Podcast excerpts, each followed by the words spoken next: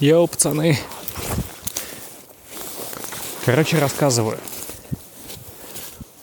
У меня, как известно, регулярно происходят всякие игры. Писателей... Ой! Или еще какие-нибудь, но чаще в писателей. И вот у меня сейчас натуральная игра в Киплинга. Потому что выслеживаю человека. Буквально по следам, по сломанным веткам, по спиленным деревьям. Это довольно просто, окей. Особенно нет ничего сложного в том, что выслеживать человека по спиленным деревьям. Но тем не менее.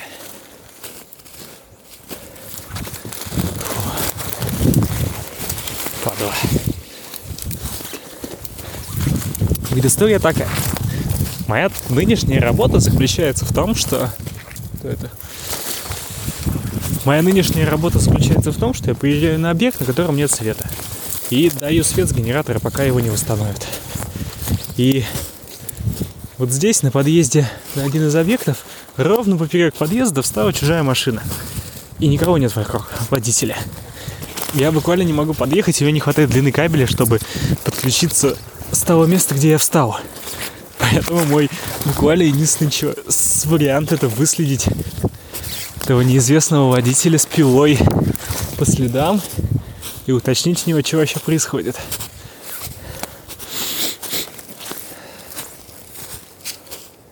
Так.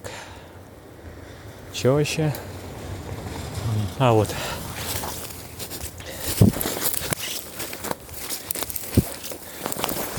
Ага.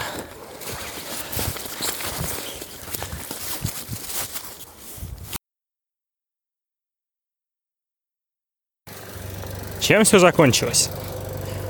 Ну, во-первых, в отличие от хоррор-игр, к счастью, или к несчастью, я не знаю, пока что, в реальной жизни нужно идти на звук пилы, а не бежать от него. Вот. Во-вторых, это были совершенно сторонние мужики, они просто валят деревья, потому что им по кайфу, судя по всему. И я не убью их током, если... дам на столбы напряжение, потому что они пообещали на них не залезать, чтобы я не убил их током.